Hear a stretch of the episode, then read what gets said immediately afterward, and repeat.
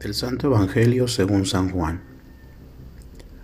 En aquel tiempo Jesús se fue al monte de los olivos, pero de madrugada se presentó otra vez en el templo, y todo el pueblo acudía a él.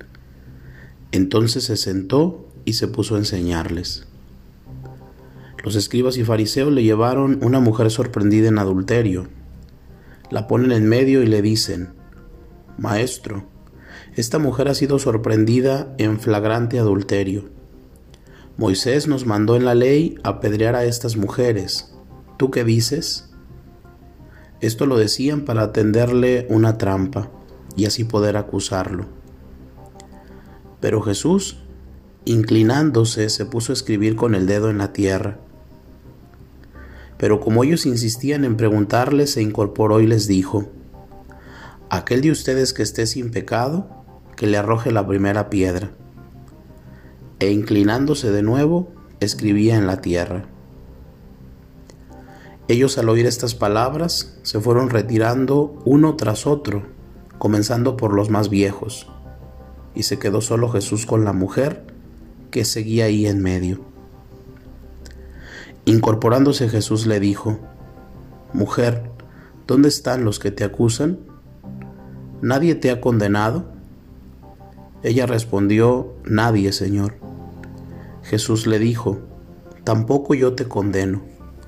Vete y en adelante no peques más. Palabra del Señor. Hoy contemplamos en el Evangelio el rostro misericordioso de Jesús. Dios es amor y amor que perdona, amor que se compadece de nuestras flaquezas, amor que salva los maestros de la ley de Moisés y los fariseos le llevaron una mujer sorprendida en adulterio y piden al Señor, ¿tú qué dices?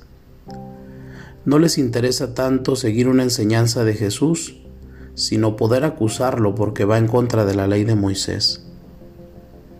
Pero el Maestro aprovecha esta ocasión para manifestar que Él ha venido a buscar a los pecadores, a enderezar a los caídos, a llamarlos a la conversión y a la penitencia. Y este es el mensaje de la cuaresma para nosotros, ya que todos somos pecadores y todos necesitamos de la gracia salvadora de Dios. Se dice que hoy en día se ha perdido el sentido del pecado. Muchos no saben lo que está bien o mal, ni por qué.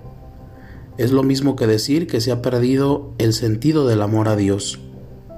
El amor que Dios nos tiene y por nuestra parte la correspondencia que este amor pide. Quien ama no ofende. Quien se sabe amado y perdonado vuelve amor por amor.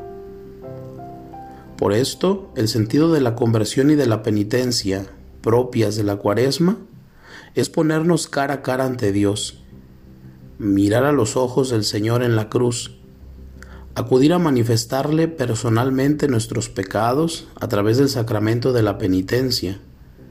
Y como la mujer del Evangelio, Jesús nos dirá, yo tampoco te condeno, en adelante no peques más. Dios perdona, y esto conlleva por nuestra parte una exigencia, un compromiso, no pecar más.